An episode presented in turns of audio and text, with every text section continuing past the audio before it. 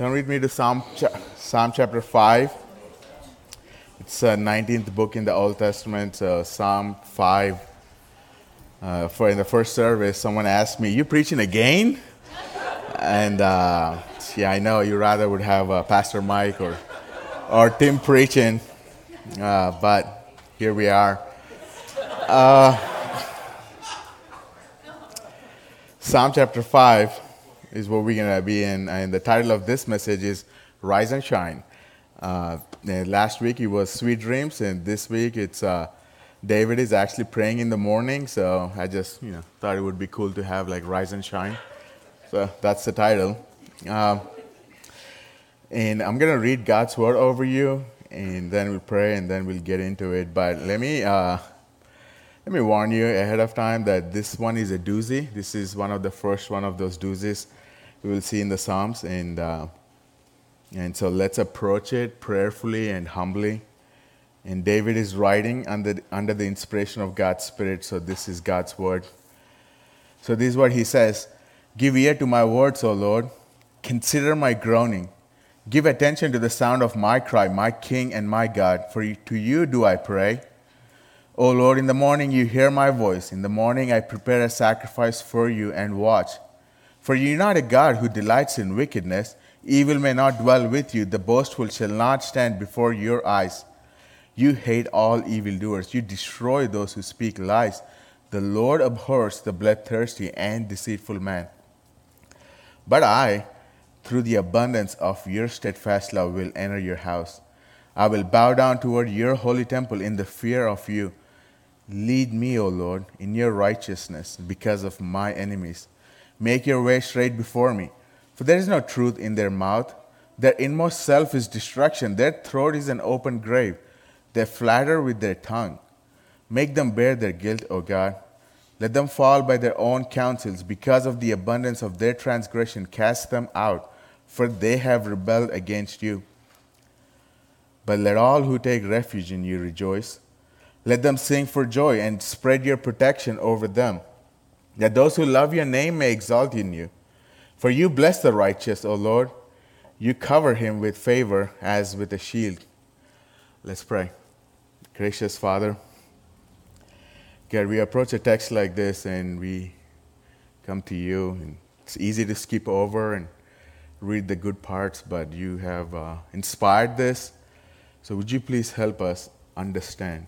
And God, give us a heart to receive your word Help me to be clear and pray that always, God, we're not just after information, but transformation. So would you transform us by the power of your Spirit?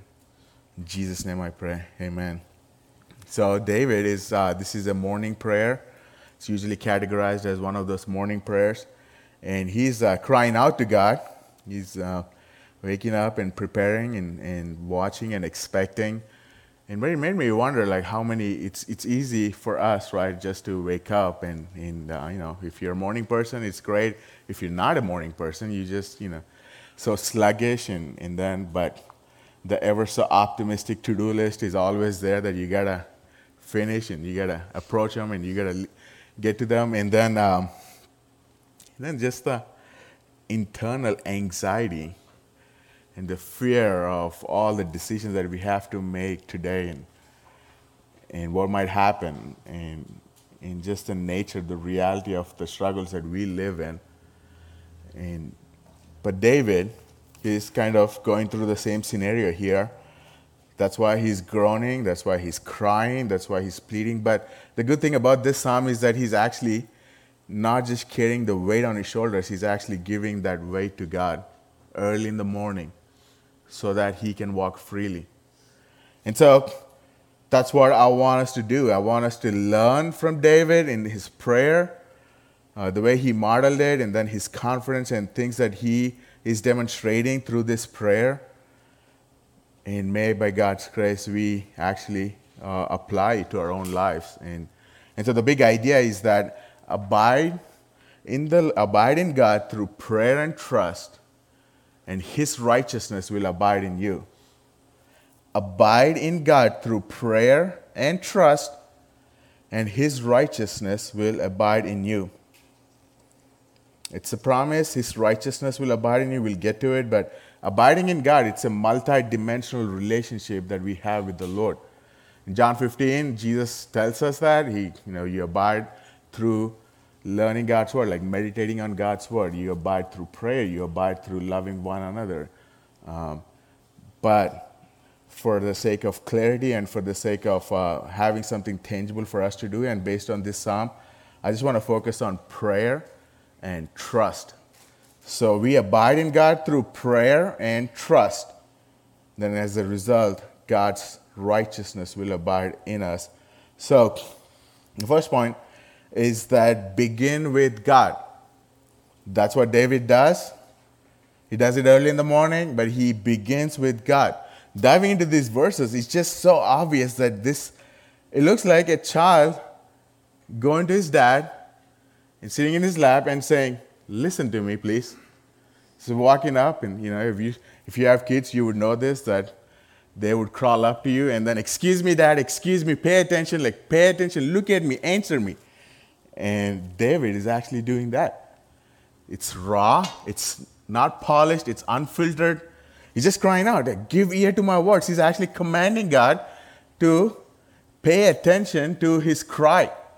The boldness and and just being the it demonstrates the urgency and it just demonstrates the rawness in his prayer. He's not polishing his prayer. You know, we during the accountability time in the small groups or when we ask for prayer requests, we try to show that everything is good with us, everything is fine. You know, we want to approach to others or tell them that, hey, things are good, things are great. There's nothing for us to pray for. Uh, that's not what David is doing. There's no filter. His prayers are not polished. His prayers are personal. That's what we see in the next verse that it's, his prayers are personal and humble. They're not just urgent and raw, but they're personal and humble. Notice how he's uh, calling out God, like my king and my God. There's this possessiveness towards God. That God is not some just God up there, but He's my God and my king. It's personal. And then notice the humility of David because who is he? He's the king, right? The greatest king that David, I mean, at, up until that point, he was the greatest king because the one before him was pretty bad. And uh, David, God brought peace through David to Jerusalem. So he could have been like, I'm the king. But no, he's actually giving clarity to everyone through this prayer because notice this actually is a prayer request that is given to others to the choir master for the flute, so this has to be sung by others. So he's actually telling them and reminding himself that God he is his king. So his authority only comes from God's authority. He's submitting himself under God's authority.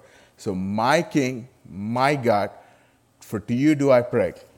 And then lastly, he says he's expectant. He's expectant of his prayers. Notice in verse 3, he says, Lord, in the morning you hear my voice.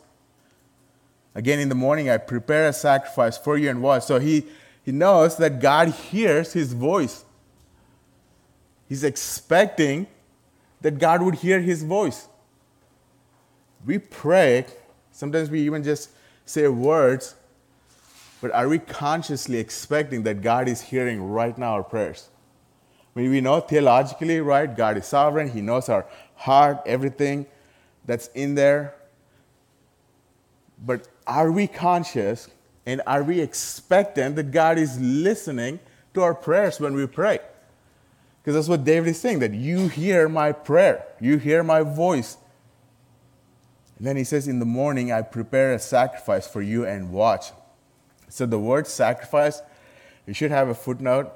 Uh, it's not actually in the Hebrew, the original language, but uh, the uh, translators made an interpretive decision for us saying that looks like more likely it's a sacrifice, but it could be sacrifice, it could be prayer. The point is that he's preparing early in the morning and then watching what would God do. He's not only expecting that God would listen, but he's watching.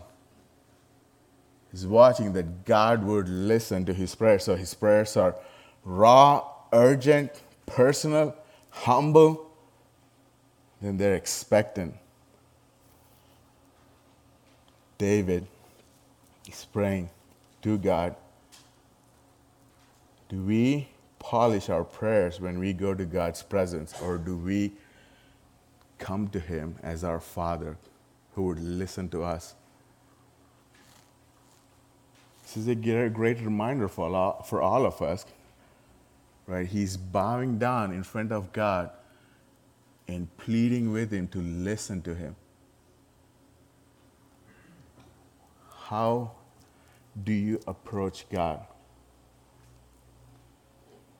So, the next thing I want us to see is that behold his righteousness, behold God's righteousness. So he starts off, begins with God. The next thing is to behold God's righteousness. Behold God's righteousness is us intentionally focusing on the moral character of God, who He is, and also understanding His righteous judgment, and us trusting and placing our confidence in His righteousness. So, the first thing is that David's confidence in God's righteousness. That's from verses 4 to 6. Just in three verses, David is reminding God who God is. So, for you're not a God who delights in wickedness, evil may not dwell with you. The boastful shall not stand before your eyes. You hate all evildoers. You destroy those who speak lies. The Lord abhors the bloodthirsty and deceitful man. He knows God's hate him, and he's reminding them. You know, in our day, when words like this, I personally don't use words like this because and then we also struggle with the tension that God so loved the world that he gave his only son, because we're in this side of the New Testament, in this side of the cross. We see words like this, we don't know what to do. Just say that God, you know, you oppose evil, or when we talk to people, we just say God opposes evil. And it made me wonder, it actually stretched me mentally this week just to work on this one. But it made me wonder, is that what is Do we try to express God's hatred towards evil in a way that would actually make us feel better? Is that because us are not aware of the depravity of sin and evil and how evil is so bad, like evil is evil? I'm going to tell you a story. It's not a hypothetical story, it's actually a real story. A pastor who was beaten up so bad to recant his faith, and he still doesn't. And then these people come to his home and tell him that if you don't recant your faith, we will kill all your family members right in front of you. So, this is your chance, whether you want to recant or you want to still be a Christian. And he says, No, I want to be a Christian. So, one by one, people would start killing his family members, his infant baby, his wife, his older son, and finally him. When you look at an evil like that, when you see something like that, it, you don't even have to be a Christian. You burns inside you, makes you angry, makes you tear up.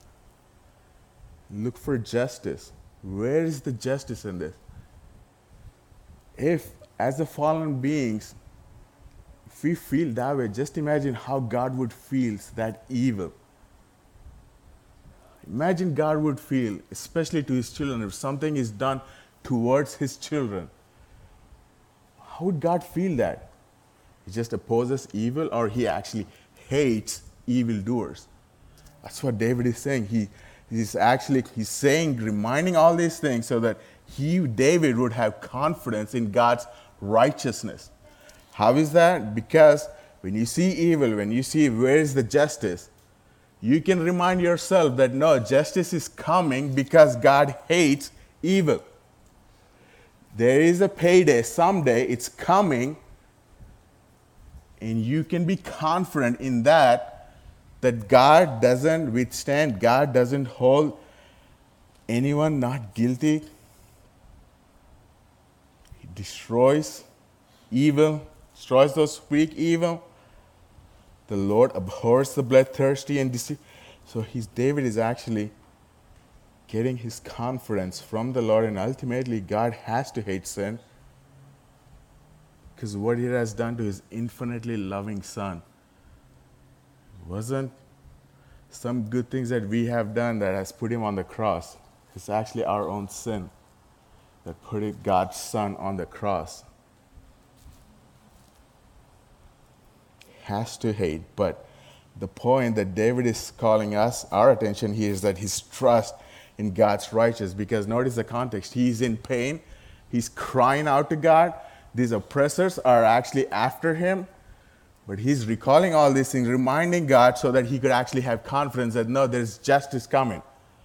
So I'm reminding God, reminding myself that there is justice coming. And then notice David's trust in God's love. In verse 7, he says, But I, through the abundance of your steadfast love, will enter your house. He's not saying, I'm a king, I'm a man after God's own heart, so I should just enter your temple, I should just enter your presence. No. He actually says, These are the evil people, but I enter your house because of your steadfast love. Nothing that I do, not my caliber, not my excellence, not my moral character, all the songs that I've written or all the wars I fought have not placed me in God's house, cannot place you in God's house. It's God's steadfast love. The word steadfast love, it's this commitment that God makes to his own people. Steadfast love. I will enter your house through God's steadfast love. Just imagine for a moment, you're standing in front of this huge palace and the only one that's inside is this Almighty God. And you go up there and you're reminded of all your sins and all your failures, and then all of a sudden, but you see this door opening for you. And the only reason that opened is because someone there inside was letting you in. That's what David is saying. Because of your steadfast love, I can actually enter your house. Then he says, I will bow down toward your holy temple in the fear of you. He's expressing his own humility when he says, I bow down toward your holy temple. This is the characteristic of the evildoers, but I, the only way I have any place, because he doesn't evil in verse 4 notice he says evil may not dwell with you but the only reason i can dwell with you is because of your love So, and then doesn't trust in himself, he trusts in God's love. And then last thing is he appeals for God's guidance and judgment. It's verses 8 to 10. It says, Lead me, O Lord, in your righteousness because of my enemies. Make your way straight before me. He's appealing to God, appealing for guidance. And then in verse 10, and we'll see that he's appealing for God's judgment. Let's start with his guidance. So, David, it's an interesting way to say, Lead me, O Lord, in your righteousness because of my enemies. Because of my enemies, you lead me in your righteousness. That is interesting why he has to ask that way, because I think, this is my guess, what's, when someone is attacking you, when someone is slandering your name when someone is actually constantly persecuting you, what is the most natural thing that we would like to do? To retaliate, to ask for God's vengeance and hoping that we would be that instrument of that vengeance. To show that how powerful we are, or to show that how correct and righteous we are, we would like to retaliate and show David says, No, Lord, lead me in your righteousness because of my enemies. You lead me. And then he says, Make your way straight before me. Let me not be counted among the wicked. Let me not be counted among these evildoers. But you lead me in your righteousness. So the abide in God through prayer and trust And God's righteousness will abide in you. Then he's praying for God's guidance, and then he's praying for God's judgment. In verse 10, it says, Make them bear their guilt, O God. Let them fall by their own counsels. Because of the abundance of their transgressions, cast them out. For they have rebelled against you. So he's actually praying that God would judge them according to their transgressions, that God would let them fall by their own counsels because of their transgression. God would cast them out. And notice how he ends. He says, For they have rebelled against you. But actually, they have rebelled against David. But David is reminding God, No, actually, when they rebel against me, they're actually rebelling against you, God. Why is that? Because that's how God identifies with his people. See, in Acts 9, when Paul was persecuting the church, what is, how does Jesus respond? He doesn't say, Paul, Paul, why are you persecuting my people? Or why are you persecuting Christians? He says, Why are you persecuting me? The identification that Jesus has through, for his people. This is why we are united with Christ. We actually are in him and His Spirit is in us, He's identifying with us. And so David says, let them let them fall by their own counsels. It kind of reminds the best illustration for this is the story of Haman and Mordecai and Esther. Uh, Haman, this evil, wicked man, he comes with this deceitful trap for to hang Mordecai. And this kind of uh, plot twist is that Haman was hanged on the same thing that he actually planned it for Mordecai. And, but on the flip side, Mordecai was exalted. And the thing that Haman was asking for, he didn't get it. Mordecai got it. And David is saying, Let them fall by their own counsels. What traps that they have for me, let them fall by them.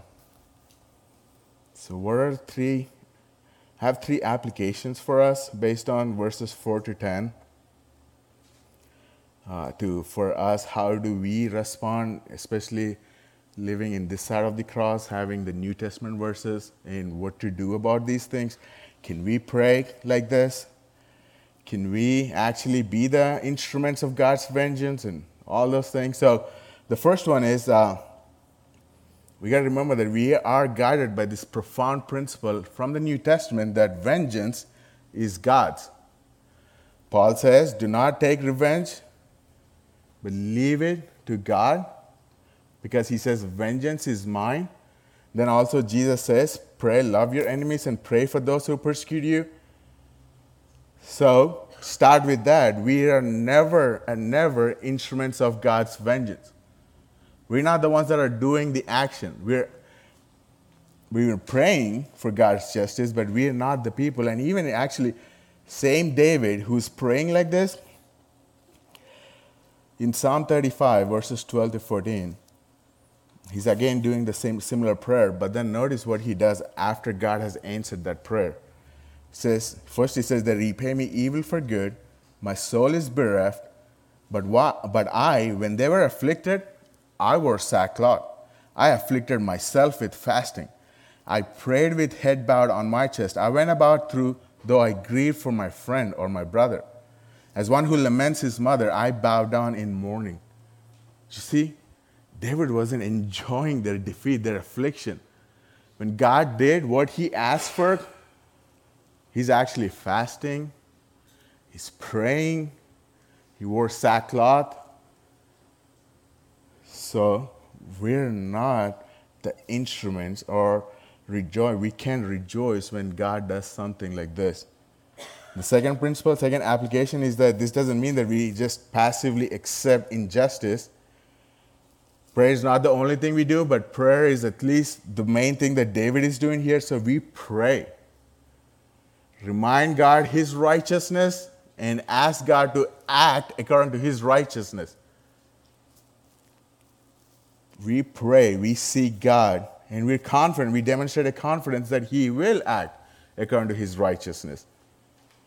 And then the third one, probably the most important, is, uh, It's easy for us when we read a psalm like this to identify ourselves with David and then look at everyone else. Oh, those are the evildoers. Those are the people that do these kind of things. We should pray and ask God for intervention. But actually, Paul cites verse 9 and says that this is the description of all humankind in Romans 3. He's using this verse, this verse, and saying that this is actually the description of every human soul, like all human beings. It says in Romans 3 all have turned aside. There's no one that's righteous, not even one. All have fallen short of the glory of God. And, the, and then he says, he uses this verse the throat is an open grave, the tongues practice deceit. The venom of asp is under their lips, their mouths are full of curses and bitterness, the ruin and misery mark their ways. The way of peace they have not known. Says there is no fear of God in their eyes. That's the description. Paul says, all, he describes all humanity in this way. We may not be guilty of every sin in there, but it's in our hearts to actually act on them.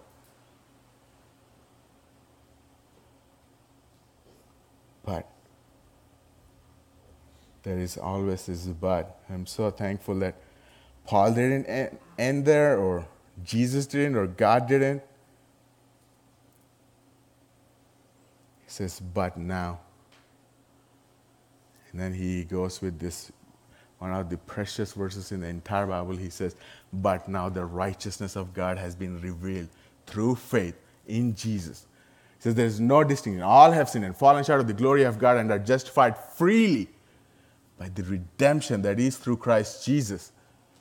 God did this to demonstrate his justice because in, this, in his divine forbearance, he passed over former sins. Why? To show that he is both the just and the justifier for those who have faith in Christ. So God did this so that we actually have access to him. We no longer belong to the category of verses 4 to 6 that God would destroy these people. No, we're actually on the receiving end of his forgiveness, his patience, his love, his mercy, all because of faith, all because of trust. And that righteousness belongs to us. And we are the recipients of this great, glorious gospel. And God doesn't destroy us anymore. We don't belong to the group of these wicked evildoers. We are righteous. Do you want to know how much God hates sin? Look at the cross. Do you want to know how much God loves you and me? Look at the cross. To understand the depravity of sin, look at the cross. To understand the depths of God's mercy and love, look at the cross and rejoice. As a Christian, there's much to rejoice. It is good to be a Christian, is it not? Hello? Rise and shine? It is, it is good to be a Christian, right? Good. This is my final point. Bank on his protection. Bank on his protection, verses 11 to 12. But let who take refuge in you rejoice let them ever sing for joy and, and spread your protection over them, that those who love your name may exult in you. For you bless the righteous, O Lord. You cover him with favor as with a shield. Look at it.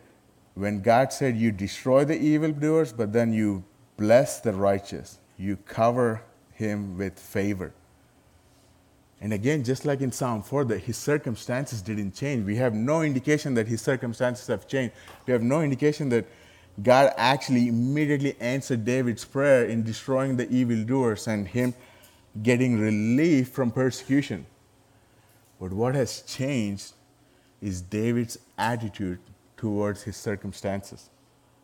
Instead of being angry and bitter and crying out to God, he's actually encouraging everyone to rejoice. Why? Because we take refuge in God.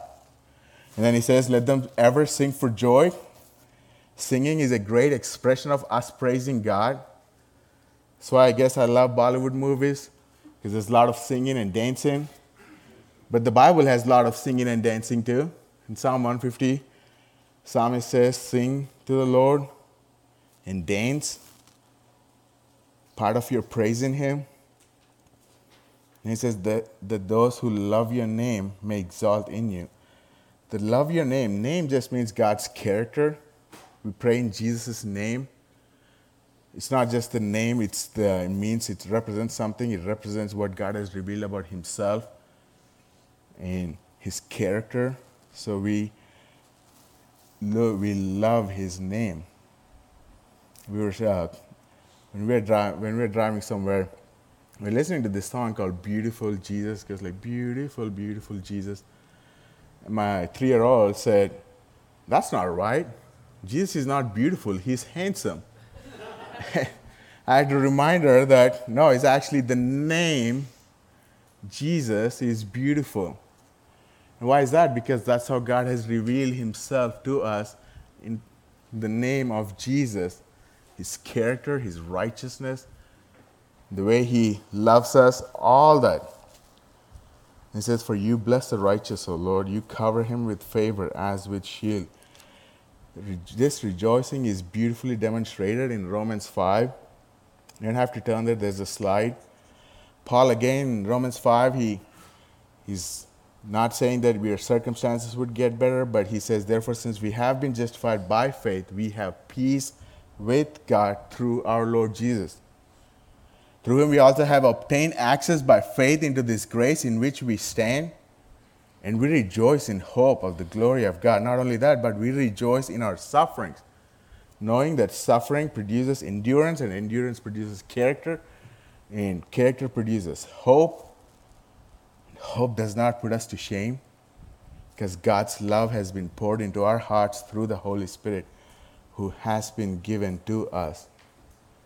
So, the reason for our rejoicing is not because everything got better the reason for our rejoicing is because we are being protected by the one who can only protect us. We are shielded, we are covered.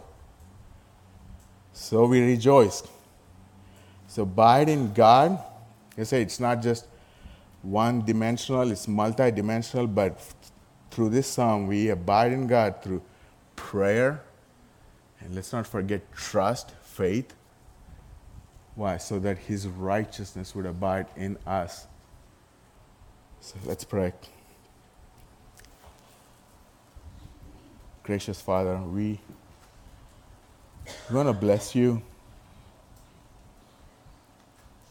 God, thank you so much for not counting us among the wicked, not counting us among those evildoers, but actually considering us as your own children. Jesus, thank you for the cross. Thank you for shedding your own blood. Thank you for purchasing your church, your bride.